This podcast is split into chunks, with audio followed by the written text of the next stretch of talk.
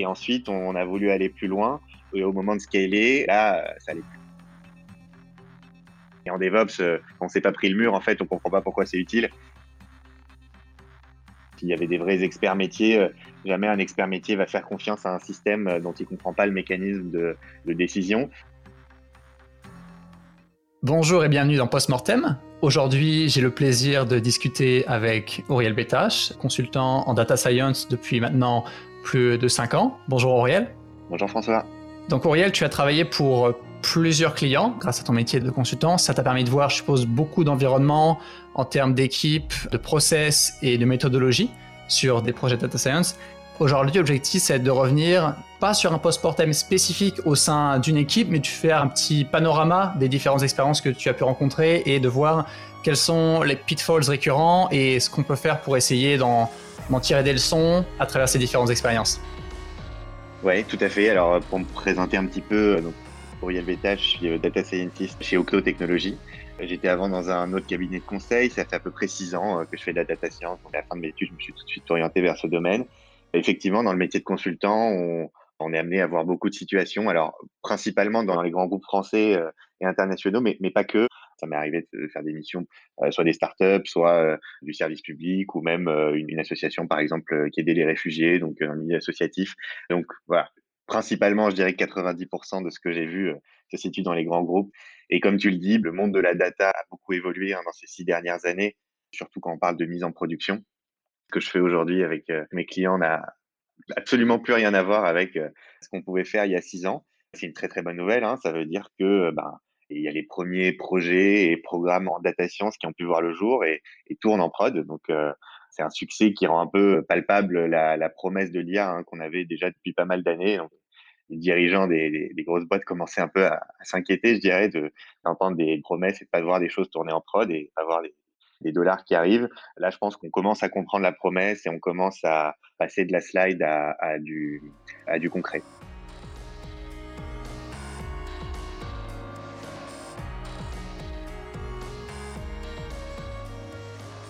En fait, sur quel type de problématique tu as été appelé dans, les premiers cas? Est-ce que c'était ah, on veut appliquer euh, du ML, venez chez nous trouver des, des cas d'usage concrets? Ou est-ce qu'il y avait déjà des cas d'usage identifiés en interne?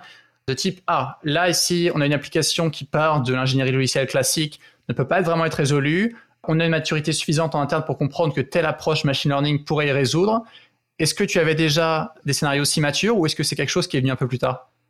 Alors non, clairement, il y a six ans, euh, c'était c'était pas du tout le cas et on savait pas par où commencer en fait. Il y avait tellement de choses à faire on savait vraiment pas par quel bout prendre le problème. Il faut comprendre qu'on est dans des, dans des grands groupes qui n'ont pas euh, l'agilité et la, dextérité d'une startup qui peut dire, euh, bah, on lance quelque chose, on voit si ça marche, on est en test and fail, on est en mode fail fast en fait. On peut se permettre de tester plein de trucs. Là, en fait, ce qui se passe très clairement, c'est qu'on a une décision des, des C-level euh, qui dit, bah, on veut voir de l'IA dans nos process. On ne sait pas exactement comment, donc ça va être le chiffre stratégique qui va dire, bah, euh, ok, on peut peut-être en mettre ici, ici, ici, mais il comprend pas bien très bien ce que c'est non plus. Il va appeler ses équipes, qui va se retourner vers les équipes plus techniques avec euh, son chief digital officer, qui a un rôle qui est plus ou moins aujourd'hui euh, assez, assez répandu, mais qui n'était pas forcément euh, il y a quelques années, et encore moins les, les chief data officers.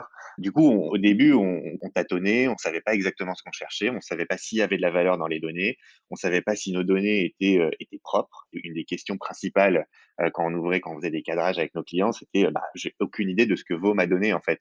Il y a quelques mecs qui font des extractions sur Excel et qui font quelques dashboards ou sur Click ou sur Power BI, mais pour faire du prédictif, on veut aller plus loin dans la donnée que ma donnée est suffisamment propre et claire Est-ce qu'il y a suffisamment de valeur Donc, euh, on a mené ben, des, des proof of concept, des proof of value. Euh, c'était euh, ce qu'on a principalement fait, hein, je pense, entre 2015 et 2018, avec au final bah, peu de projets qui allaient jusqu'à la prod. En fait, on faisait des proof of concept et des proof of value.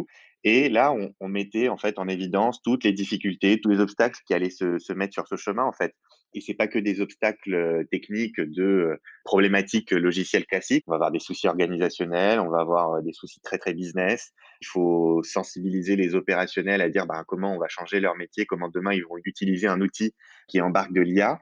Et il y a effectivement des soucis techniques. Euh, il y a 5-6 ans, on parlait peu de DevOps, hein, on ne savait pas industrialiser de la data science. Et en fait, ben, on pensait pouvoir euh, faire la data science comme euh, on lançait un, script, un script, une procédure SaaS ou une procédure sur quelque, sur un outil statistique ou sur un outil de dashboarding. Ben, on se rend compte que pour avoir un produit orienté data science, c'est beaucoup plus compliqué que ça. Ok. Et donc, est-ce que dans tes expériences en accompagnement, tu, tu as pu voir des dénominateurs communs dans ces façons dont des projets pouvaient ne pas marcher de la façon dont, c'était prévu. Est-ce qu'il y a des choses qu'on retrouve dans ces différentes expériences et sur lesquelles on pourrait essayer d'être meilleur en tant qu'organisation? Ouais, moi ce que j'ai vu honnêtement, c'est une vraie ascension. Hein.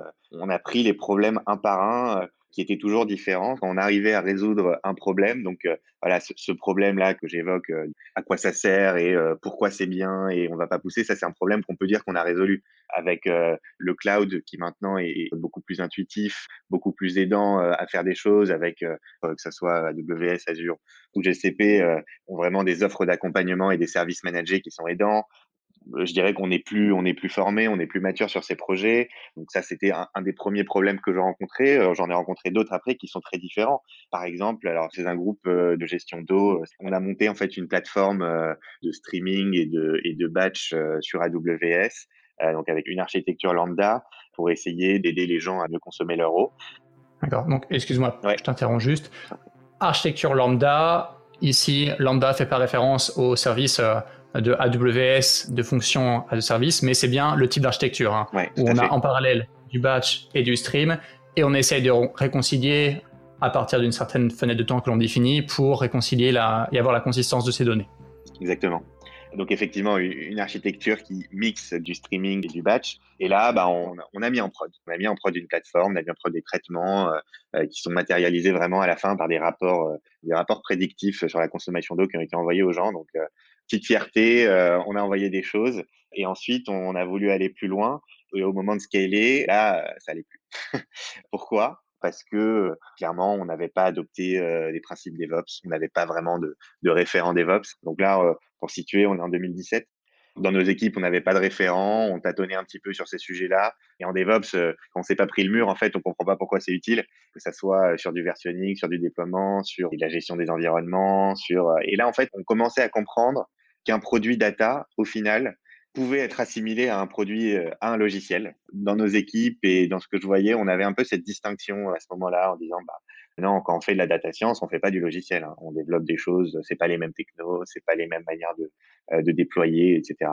Et là, je dirais que ce mur du, du scale, depuis, on parle quasiment que de ça. Hein. C'est nos sujets principaux d'expliquer à nos clients et d'aider nos clients à, à scaler. On n'avait pas du tout cette logique DevOps, de craftsmanship d'intégrer des bonnes pratiques de développement logiciel euh, dans du code qui traite de la data et qui fait de la data science. Donc je pense que ça, euh, c'est apparu depuis avec des, meilleures pratiques.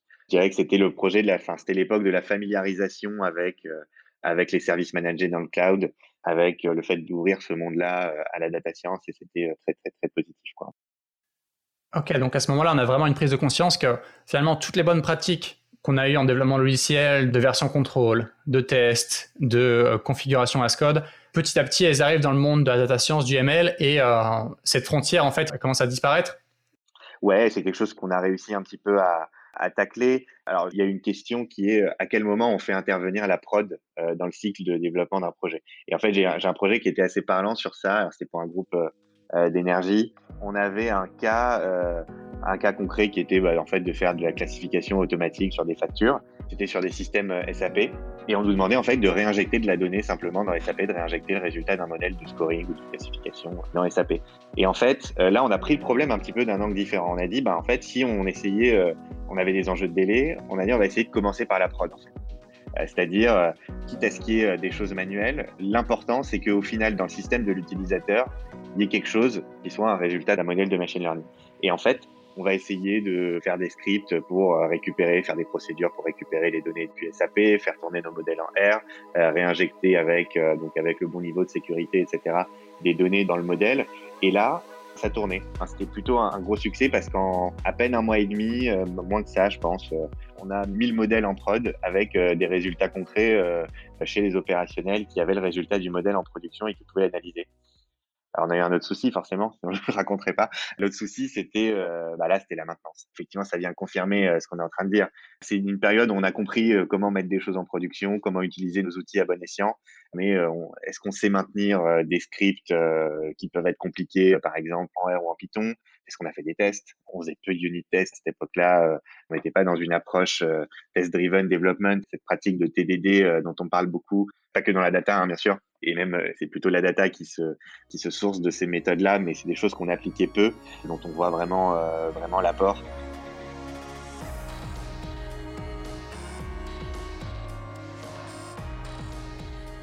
Le premier déploiement, avoir le système qui marche, c'est pas si dur que ça. La plupart des algorithmes pour euh, répondre à des questions de classification sont des problèmes résolus, si on a un dataset évidemment suffisant. Et finalement, le problème, ça va pas être d'entraîner un modèle j'ai envie de dire typique, mais ça va plutôt être euh, sa maintenance, son intégration, faire la différence entre qu'est-ce qu'est le composant purement ML et comment est-ce qu'on fait son interface avec l'infrastructure.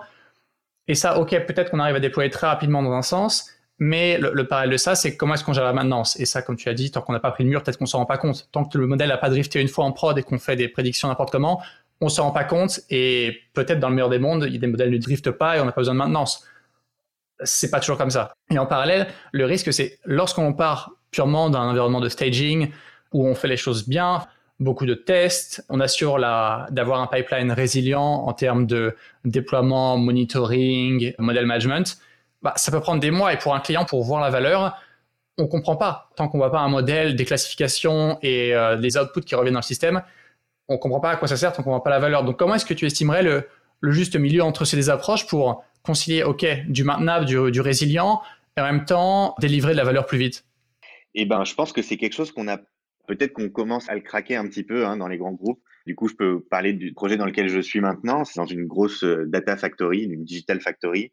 Il y a une équipe qui va se charger de la valorisation des cas avec le business. Et en fait, il y a une entité dédiée à la résolution des cas. Et là, en fait, on va monter une organisation qui repose sur euh, des squads de delivery, clairement, qui vont être multi-compétences on va pas avoir une squad de purement de data scientist. Hein. on va avoir un DevOps, un data engineer, un ML engineer, euh, un data scientist, un software engineer, parce que ben, ce qui est important, c'est qu'on développe des produits et on fait pas des projets.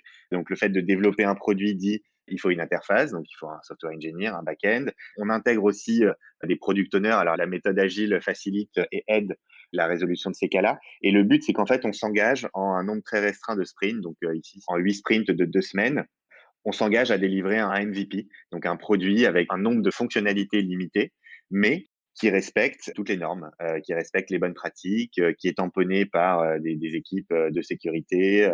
on va avoir aussi un, cycle de déploiement continu, et ça c'est quelque chose qui nous vient de la méthode DevOps.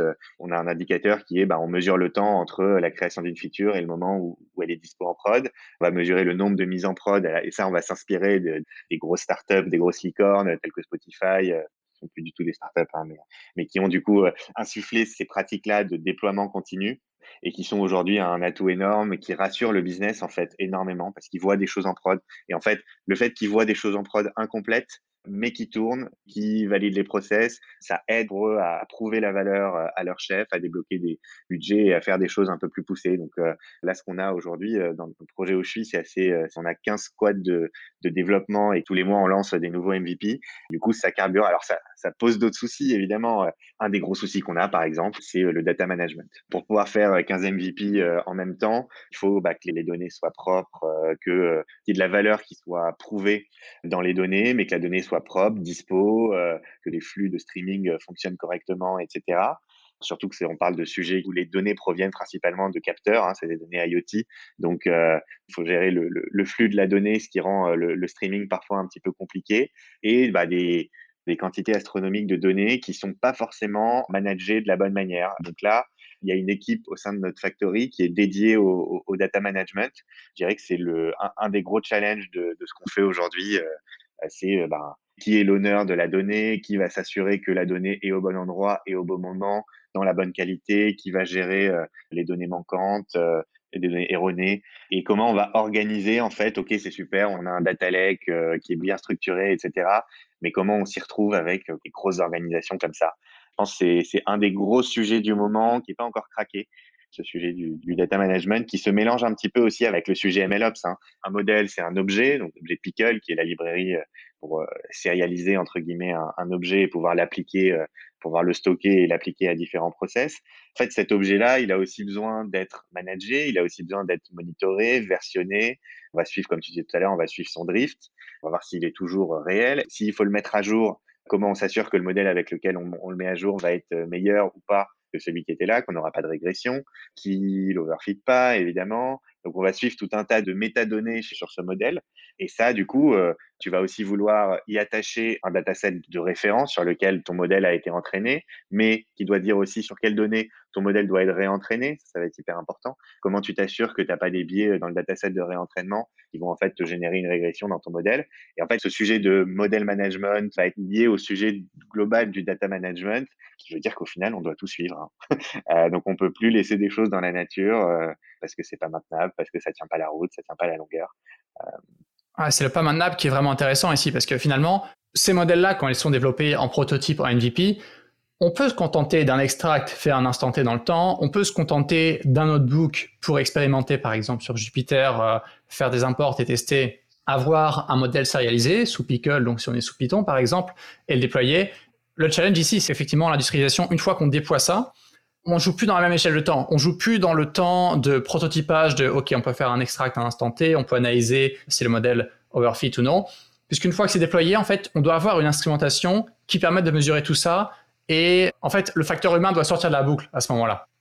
Je pense que c'est quelque chose que tu as, que tu as rencontré. Si on a besoin d'un humain dans la boucle pour détecter un drift, se charger manuellement du processus de réentraînement, vérifier ce qu'on overfit, overfit, OK, ça marche peut-être pour un modèle sur un produit qui n'est pas régulièrement utilisé, mais lorsqu'on scale en termes d'instances de modèles déployés, ou euh, si on a un modèle par client, par exemple, ou euh, pour un certain nombre d'utilisateurs, à partir d'une échelle, on peut plus se permettre d'avoir un tel fonctionnement. Et en fait, ce MLOps, donc euh, les, bonnes pratiques du DevOps, de l'automatisation de déploiement de software, il vient finalement pour du ML aussi. C'est-à-dire il faut avoir ce modèle, ce pipeline de réentraînement, vérification des métriques et des déploiements. Il y a énormément de projets qui sortent en ce moment. Ça avait un petit peu de temps pour penser à, Uber, à Michelangelo, donc ils n'ont pas vraiment open sourcé, mais qui ont un article de blog à ce sujet-là. MLflow, la bibliothèque de, Databricks à, ce sujet-là. Chaque GAFA, on a l'impression, publie un article euh, sur son blog Engineering pour nous parler de sa plateforme de, de MLOps. Est-ce que c'est l'adoption d'un tel système qui est la prochaine étape? Je pense que ça peut l'être. Et ce qui me paraît euh, d'autant plus important, c'est en fait euh, choisir les bons indicateurs pour qu'ils parlent euh, au métier. comme tu dis, effectivement, il n'y a pas d'humain dans cette boucle-là. En fait, il y a un énorme sujet de change ici, de comment quelqu'un qui fait un métier va adopter un nouvel outil à son métier et il doit lui faire confiance. C'est un sujet aussi, euh, on n'en a pas parlé, mais euh, il, y a, le sujet d'explicabilité des modèles qui est hyper important euh, dans ce qu'on fait. Jamais tu vas convaincre un opérationnel d'utiliser ton, ton, modèle s'il n'a pas une confiance dans son résultat, s'il si, n'est pas apte à, comprendre ce résultat, à savoir pourquoi il a produit ce résultat. Hein. on parle beaucoup des modèles black box et surtout avec, quand on fait des deep learning, on, on a beaucoup de mal à expliquer le pourquoi d'un modèle de deep learning, qu'est-ce qui a fait, quels sont les, quels sont les attributs qui ont contribué à, la, à ce que tu vois, à cette mesure, à ce score que tu vois euh, sur ton outil. Hmm. Oui, parce que à, ce niveau-là, c'est vrai que si sur une régression, euh, on peut clairement expliquer, d'accord, on a tel coefficient pour telle caractéristique, et ça va être assez intuitif pour n'importe qui de comprendre que telle caractéristique a un fait positif ou négatif sur euh, l'output. Arbre de décision, pareil, on a un petit côté intuitif, ah d'accord, on a des branchements. Un réseau de neurones, quelle que soit sa profondeur, finalement, ça va perdre du sens très rapidement dans la mesure où on ne pourra pas mettre un sens physique concret sur chacun des, euh, sur chacune des cellules de ce neurone. Tout à fait. En machine learning traditionnel, on a même des outils en fait pour expliquer. Euh, c'est ce qu'on fait par exemple en ce moment sur mon MVP. On va mettre en place quelque chose qui associé au score, de dire bah pourquoi ce score est élevé et quelle métrique a fait que euh, ce score est élevé. C'est des choses qu'on pouvait faire et qui sont peut-être pas impossibles, mais beaucoup plus compliquées à faire avec du deep learning par exemple, dans la conduite autonome, on utilise beaucoup de, deep learning, bah, c'est très important de savoir pourquoi euh, le modèle a pris euh, telle décision euh, à tel moment, donc la décision de s'arrêter, pour comprendre si sa décision était légitime ou pas, pour pouvoir après comparer avec des cas où bah, le, modèle a pris la décision de ne pas s'arrêter. Donc il y a un enjeu énorme aussi sur, sur ce sujet de la transparence, transparence du modèle, la confiance en le modèle. Est-ce que maintenant, tu rencontres dans, dans les missions que tu rejoins un besoin plus identifié de comprendre les résultats de ces euh, algorithmes de machine learning et d'avoir des outils de pilotage, d'explicabilité qui accompagnent tes livrables? Ouais, tout à fait. En fait, je pense qu'on a toujours voulu comprendre. Jamais on a pu convaincre des gens avec des algos s'ils comprenaient pas le fond, s'il y avait des vrais experts métiers jamais un expert métier va faire confiance à un système euh, dont il comprend pas le mécanisme de, décision. Je pense que la différence, elle s'est faite à quel moment du process tu vas intégrer ça? Avant, on avait besoin de comprendre la conception. On avait besoin de, comprendre euh, l'algo dans ses grandes lignes. Je peux pas compter le nombre de fois où j'ai fait des schémas au tableau pour expliquer ce que c'était un, SVM, un, un, support vecteur machine, parce que c'est un modèle qui est assez intuitif à expliquer, que quelqu'un de métier va très bien comprendre. Hein. Et du coup, euh, ils avaient ce besoin-là de comprendre au moment du build qu'est-ce qui allait générer un, un score. Aujourd'hui, on a toujours ce besoin-là. Là où ça va plus loin, c'est dire, bah, on a besoin de comprendre en production qu'est-ce qui fait que le modèle donne cette prédiction ou ce scoring-là. On va en fait euh, monitorer euh, la compréhension du modèle. Ça va être une des métriques qu'on va vouloir euh, monitorer, alors qu'avant c'était, bah, on comprend l'idée au démarrage ou on, va comprendre pourquoi on a ces prédictions-là au démarrage, mais une fois qu'on va en prod, bah, on n'a plus besoin. Pour moi, c'est ça qui a changé dans le mindset. Ça, c'est une thématique euh, qu'on appelle voilà, l'accountability, la responsabilité des modèles qui est vraiment de plus en plus présente en production avec des, des besoins. Je pense que c'est aussi une prise de conscience peut-être euh, du public de, de, manière plus, euh, plus générale sur l'impact de système dans le quotidien, etc., qui fait que maintenant, pour chaque inférence, on veut comprendre pourquoi un tel résultat. Parce qu'il y a une responsabilité, la peur de système de black box, etc., fait qu'on ne peut pas se contenter de comprendre la distribution dans le jeu d'entraînement, distribution des données et de leurs propriétés statistiques, mais on veut aussi maintenant avoir une plus fine compréhension de pourquoi sur telle inférence, on a ce résultat qui est proposé. Donc là, on a déjà eu l'occasion d'évoquer quelques bonnes pratiques pour faciliter le déploiement de ces systèmes. D'une part, l'application des bonnes pratiques du monde du DevOps qui passe au machine learning, donc ce concept de MLOps qui est vraiment en pleine prise, enfin, il y a une grosse prise de conscience à ce sujet-là, beaucoup d'outils qui sortent à ce sujet-là, MLflow qu'on a mentionné par exemple en librairie open source dans l'organisation des équipes, on a aussi la, question d'avoir des, équipes full stack, c'est-à-dire plutôt qu'avoir une équipe d'ingénieurs logiciels, les dev backend, les dev front-end d'un côté, les data scientists d'un autre. Maintenant, on a tendance à avoir des équipes qui mélangent ces compétences-là pour pouvoir proposer un projet concret plus rapidement. Est-ce qu'il y a d'autres bonnes pratiques ou évolutions que tu as remarquées au cours de tes dernières missions, peut-être plus récentes, qui montreraient des bonnes pratiques à partir desquelles s'inspirer? Une des évolutions qu'on a eues, c'est plus tellement parler de projet, mais de produit. Alors, ça peut paraître la même chose, mais par exemple, pour citer un, projet euh, sur lequel j'avais été euh, très investi euh, chez un, un, grand industriel, on avait eu des équipes assez distribuées avec des software engineers, des DevOps, des data scientists, etc. On mettait en production des API, on avait des démonstrateurs pour illustrer ce qu'on faisait. Les gros soucis qu'on avait, c'était un problème d'adoption, en fait. Peut-être que quelque chose qui a manqué à pas mal de sujets, c'est vraiment d'intégrer l'usabilité un petit peu intégrée de, du user experience dans les produits data qu'on aurait pu créer. Globalement, hein, quand c'est des data scientists ou des, ou des ingénieurs euh, qui créent les produits, vont répondre aux, besoins qu'ils considèrent être le besoin de leur utilisateur, mais qui n'est pas forcément dans pas mal de, projets data science, on n'a pas assez intégré cette notion-là de d'utilisateur en fait. Ramener l'utilisateur au centre du produit. On a un peu tendance à le sortir et à lui mettre des choses sur étagère, et c'est euh, sur ce projet-là qu'il y avait toutes les bonnes pratiques euh, euh, en termes de DevOps, etc. On avait un cycle de mise en prod qui était bon, avec un déploiement continu, mais le fait qu'il y ait une incompréhension des utilisateurs et qu'il fallait en fait passer trop de temps, si, si déjà on passe trop de temps à, à expliquer à, l'utilisateur comment utiliser son produit, c'est que déjà on est un petit peu à côté parce que parce qu'il n'a pas été embarqué dans la conception et du coup comment on sait que ça répond à son besoin. Un produit data science, euh, ça va être utilisé par des data scientists, par des ML engineers, ça va être utilisé par ben, des utilisateurs, euh, des, business users qui doivent euh, avoir leur avis et pouvoir donner leur feedback dès la conception.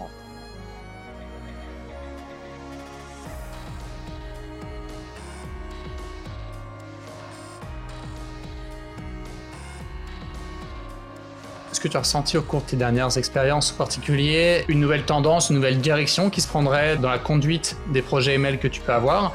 Quelle serait la prochaine frontière que tu identifies? Je pense qu'il y en a pas mal. Euh, on peut parler euh, de frontières de, sécurité. Euh, Aujourd'hui, on a toujours une. On va s'assurer que chaque étape respecte pas mal de standards de sécurité. Parfois, en termes de, machine learning, ça peut être plus compliqué avec des sujets de chiffrement. Ça peut être une des tendances où on va voir des choses euh, évoluer. Il y a des sujets euh, autour de euh, tout ce qui est edge computing. Donc, on voit que l'IA, l'IA devient un petit peu devient physique, que ça soit sur de l'IoT. on a envie de matérialiser l'IA dans des systèmes embarqués. Donc, ça pose d'autres contraintes de mise en production. Donc, c'est un sujet sur lequel je pense qu'il y a pas mal de gens qui travaillent qui va probablement évoluer et euh, des sujets plus organisationnels. Hein. On est en train de craquer une, bonne partie des sujets organisationnels avec euh, ces sujets-là de data management. Je serais pas curieux qu'il y ait une solution de data management euh, killer qui sorte dans les années à venir qui craque le problème, quoi. Moi, on n'a pas cette solution-là. Alors, c'est très compliqué. Il y a une très, très bonne raison pour laquelle on n'a pas cette solution. C'est que c'est des process euh, complexes, longs, qui sont spécifiques aux entreprises. Donc, c'est compliqué d'avoir une solution de la sorte. Pour moi, la tendance va être d'avoir un, méga management euh, de la data, des modèles, euh, et qu'on va réussir à, utiliser les métadonnées qu'on aura pu super bien organiser grâce à cet outil, qu'on pourra les restituer à l'utilisateur. Ce sera pas juste du monitoring, mais qu'on pourra aussi les restituer, que ça fera, ça sera une partie un peu intégrante du produit, quoi.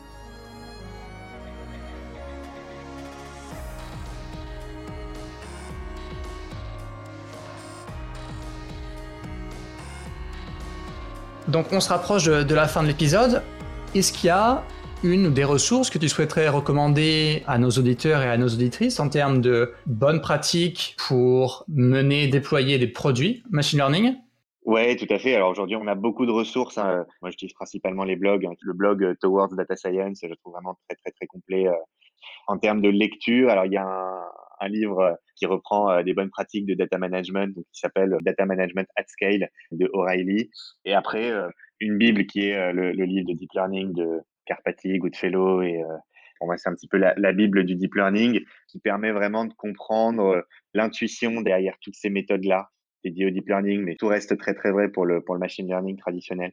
Et je pense que comprendre l'intuition, pas que des modèles, mais des logiques et du pourquoi on fait tout ça, aide vachement à prendre du recul et à trouver le bon moyen d'aider nos clients. Hein. Le métier, enfin, moi, je suis consultant euh, en vente d'être data scientist. Euh, mon métier, c'est de trouver le bon moyen d'aider le client et surtout de lui expliquer pourquoi c'est le bon moyen et pourquoi ça va l'aider.